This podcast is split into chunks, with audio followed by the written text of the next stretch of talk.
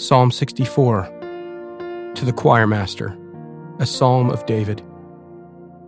Hear my voice, O God, in my complaint. Preserve my life from the dread of the enemy.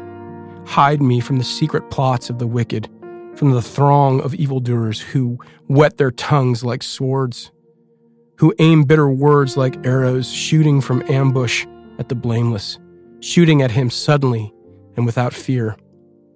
They hold fast to their evil purpose. They talk of laying snares secretly, thinking, Who can see them? They search out injustice, saying, We have accomplished a diligent search. For the inward mind and heart of a man are deep. But God shoots his arrow at them. They are wounded suddenly.